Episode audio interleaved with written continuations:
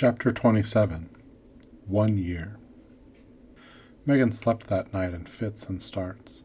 She was numb from seeing Anthony until after she was in bed, and it wasn't until then that she felt any twinge of regret for sneaking away as quickly as possible.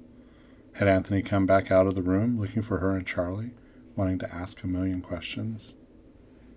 The following day at school seemed to progress with a dense sluggishness. Megan had pondered skipping school Considering what had happened, she half wondered if Howard would actually excuse her truancy, but realized that going to class was probably the only thing that had any chance of keeping her mind off Phil. Still, she wasn't sure what to do about biology. On one hand, Anthony deserved an explanation. She hated the idea of dodging any more questions. But the idea of being honest with him seemed impossible on so many levels. First and foremost, she was terrified of what might happen if she attempted the same breach Phil had tested. Second, would Anthony even believe her? Lastly, Megan thought it wasn't her story to tell. Phil had known and loved Anthony since he was an infant. They were the family he had lost, the ones that he had supported from behind the cosmic curtain for so long. Will he get a chance to tell them? Megan thought. The cold chill ran through her as she considered it, and she quickly put the idea out of her mind. She wouldn't let herself spend any effort on that particular thought while there was still any hope of Phil waking up. Sitting in the cafeteria, she finished only half of her sandwich before finally deciding to confront Anthony, if for no other reason than to keep him from thinking she was avoiding him. There was part of her that was hoping he wouldn't show for some reason, but as the hour approached, she realized that it would be better to face the conversation rather than postpone it another day. She tried to arrive early to class to make time to talk, but Anthony rushed in just as Mr. Connor was starting the class. The day's lesson was the furthest thing from Megan's mind as she continued to look across the class at Anthony. But if he ever turned around to see her, she hadn't noticed it, and when the bell rang at the end of class, she sat frozen in her seat, ready to talk. He got up, flashed her a quick, forced smile, and left. She was suddenly struck by a pang of nausea. Why had he not come to talk to her? Had she somehow hurt him? As the rest of the class filed out, it became clear to her that maybe it was not Anthony who needed someone to talk to. It was her. Just before the bell rang to end sixth period, her name was called again over the PA, and she walked quickly to the office, dreading the message that had been left for her. Preparing herself for the worst, she breathed a sigh of relief to find that the message was from Vicky, calling to tell her that Rom would pick up Sam, freeing Megan from her usual responsibility for the afternoon. Feeling grateful for being released from her duties, Megan exited the doors of senior lobby, followed the sidewalk around the gym, and then walked up the street to the hospital. She felt sure that in the 18 or so hours since she had last seen him, there would have been some progress in Phil's condition. As she walked through the parking lot of the Episcopal Church toward the hospital, she daydreamed that Phil would be alert, watching television or sitting up in bed reading a newspaper. Crossing Trinity Drive, she scolded herself for letting her imagination run wild, and felt foolish for getting her own hopes up. Vicky would have told me if he had woken up, she thought. When she arrived at the ICU, she was greeted by a tired looking Vicky sitting at the nurse's station, working on paperwork. Vicky invited her back behind the counter, and Megan sat in an office chair next to Vicky's work area. How is he? Megan asked, bracing herself. No real change from last night, I'm afraid, Vicky replied, flipping through sheets of paper and making quick notations on each. I mean, the incisions are looking good, and there doesn't seem to be any signs of infection, so that's good. Megan was disappointed, but not surprised. Do you think he'll wake up soon? There's just no way to tell, Megan. He needs to heal, and his body will let him wake up when it's good and ready. Closing the folder she had been working on, Vicky turned and faced Megan with a concerned, almost stern look on her face. Megan, did you know that Susan came to visit Phil last night? Megan was thrown off by the almost accusatory tone of the question. Yeah, she replied hesitantly. She and Anthony came in right when I was leaving. What exactly have you told Anthony? I haven't told him anything.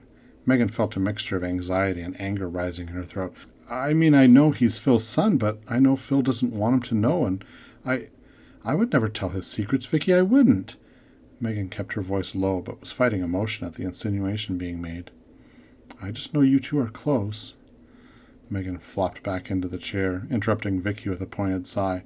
I don't know if we are or not, she half heartedly replied. They came in last night, and I was still in shock from everything that happened. And then Charlie and I just left, and Anthony. Well, he didn't even talk to me at school today. I haven't spoken to him since before Phil's heart attack. Vicky looked pensive for a moment, and her expression softened. It looked like he was going to visit Susan when he collapsed, she said, half to Megan and half to herself. But it's so unlike Phil. Do you have any idea why he would have done that? Megan's heart was in her throat. It's because I told him to, she responded, looking down. Vicky responded with a look that was a mixture of confusion and shock. She said nothing, so Megan told her about Anthony's surprise visit to the house and Phil's reaction. She told him about Phil's monthly checks. She told her about the conversation between her and Phil after Anthony's visit and how much Phil said he had missed Susan, and about Megan's urging Phil to go see her. Vicky seemed to understand. So she knows it's him who's sending the money? Yeah, Megan replied. I don't know how she figured it out, except, well, Rom told me how people from your old life can recognize you, like a little. Do you think it's that? Could be, I guess, Vicky replied thoughtfully. But then she had never seen him until she came to the hospital, right? Maybe she saw him when the ambulance picked him up. Yeah, maybe, she answered. Vicky looked as though she might say something else, but a nurse, pushing a cart of equipment, called her from another corner of the station. Megan walked across the hallway to Phil's room and pushed open the slightly ajar door. Phil was in the same position he had been the night before, the machines continuing their rhythmic patrol beside him. In contrast to Phil's stillness, the room looked as though it had been lovingly tended to. The flowers Susan had been clutching in her hand were sitting in a vase on the counter, and a quiet radio was playing Wonderful Christmas Time. Megan sat in the chair and looked at Phil, willing him to wake up. She had hoped for at least some change, but the reality of the situation began to settle in around her. What if it's years? she thought. What if it's never? The injustice of it, that this poor man would never get to speak to the woman he loved for so long, seemed like a horrible Greek tragedy. The jangling of keys and the clip clop of heeled shoes coming down the hallway caught her attention, and she listened as the sound drew closer and closer, stopping at the door. She turned around to see Linda peeking into the room. She saw Phil first and reacted with a small gasp, muttering something quietly to herself. Her eyes then met Megan's. Oh, hee haw, how is she doing? Megan had assumed that Linda knew about the coma, so she repeated Vicky's report. No change since yesterday, but his wounds are healing up. Linda looked at Phil and somberly shook her head. She was carrying a vase of flowers that she sat down beside Susan's, which appeared withered and pale in comparison. And how are you doing, Megan? Linda walked over to Megan. This must be very hard on you. Oh, well, it's pretty hard on all of us, I guess, Megan responded suspiciously. Where is Sam? Linda looked around the room. Is he here with you? No, he's at the house. Rom picked him up from school and he's watching him this afternoon. Linda looked back at Megan with a look of incredulity. Rom is? Yeah. Ay, ay, ay, Linda muttered softly to herself. Megan, would you like a ride home? I can drive you. Megan felt a little affronted at this obvious slight to Rom, whom she might have felt the same way about a month ago, but who now seemed to be a lot more human. Uh, it's okay. I'm fine, really. Linda was quiet for a moment, and Megan could tell she was trying to think of another way to convince Megan to go back to the house. Megan decided to stand her ground. It was almost as if Linda silently understood.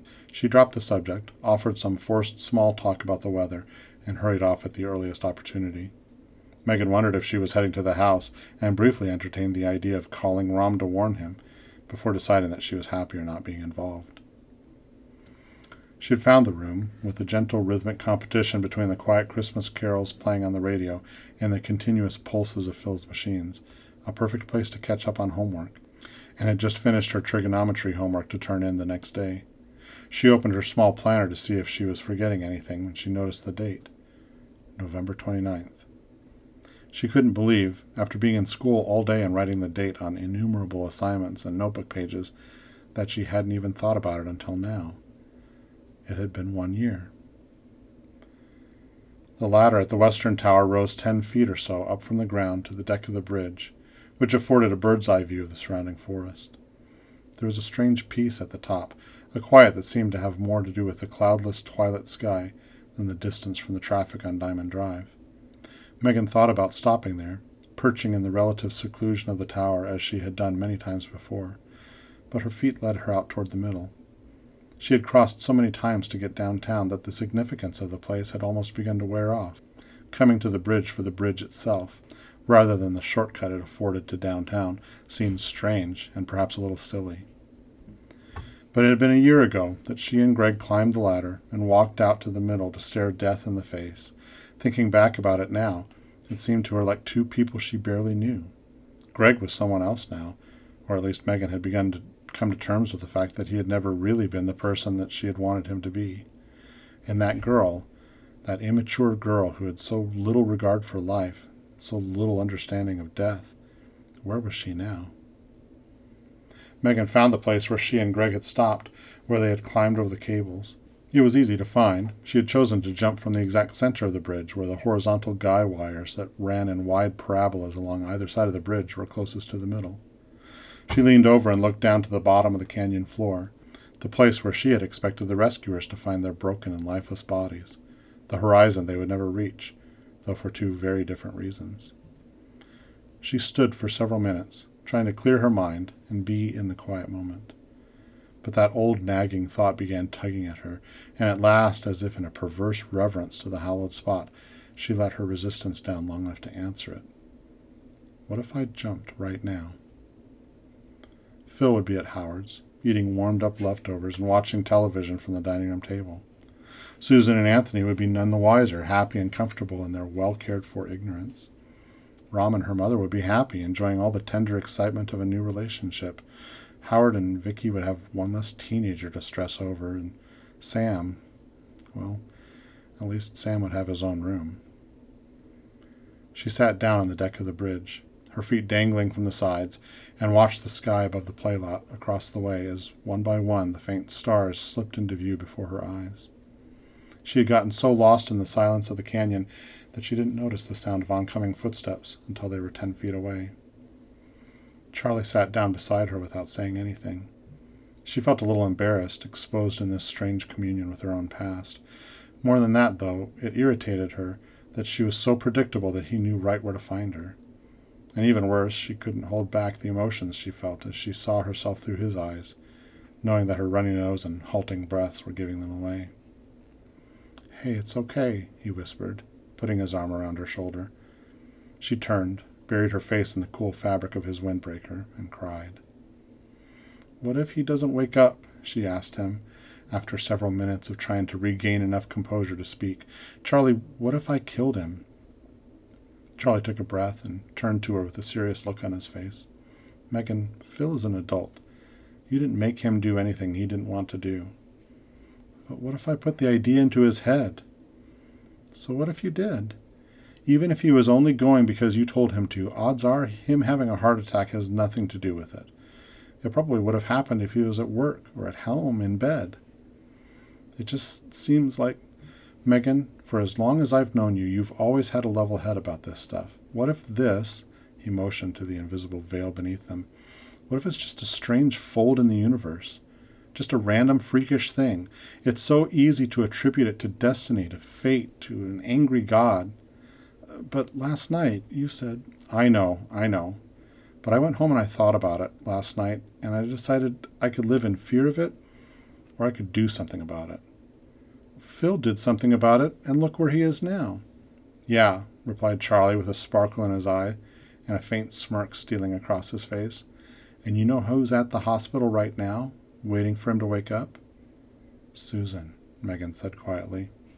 Charlie nodded. And one of two things is going to happen. Either he's going to wake up and the love of his life is going to be sitting there smiling at him, and the risk he took is going to be totally worth it. Or he's going to die and never get to be with her, Megan protested. Yeah, but as opposed to what? Stay alive and never get to be with her? You know what I think? I think he knew the risk of going to see Susan. He might even figured this was going to happen. But he also realized that the alternative was waiting around for, well, for what? Megan sat silent for a minute, looking down at the trees below, being enshrouded in the glowing darkness. Wiping the corner of her eye on the cuff of her sweatshirt, she looked up over the edge of the mesa across the way to the now starry sky. We've all been doing the same thing as Phil was doing, you know, Charlie continued. We're all just suspended in our own comfort zones. We're caught between life and death, and we're too afraid to choose one or the other. Megan breathed in the abyss below and realized that Charlie was right. Where she had been so cavalier a year ago, the thought of jumping now, actually going through with it, pushing off and feeling the emptiness all around her, was something she would only do in the safety of her own imagination. But it wasn't the thought of ending it all in the forest below that frightened her, it was the idea of awakening, unharmed, in the clearing on the other side that she found terrifying. They sat in silence together for a while longer, the first and faintest chills of winter beginning to bite at Megan's cheek. So you said you wanted to do something about it, Megan said, treading as carefully as possible, hoping he would pick up the hint without her finishing the sentence. She turned toward him, but had trouble reading his expression in the darkness. I'll talk to her, Charlie responded, understanding her meaning as usual. He remained facing the silent canyon ahead. I'll do it if you do too. If I do. If you let Anthony in. What do you mean? You know what I mean. Be yourself with him. Tell him whatever it is you want so badly to tell him. Let him actually come into your life instead of just hanging around in the doorway.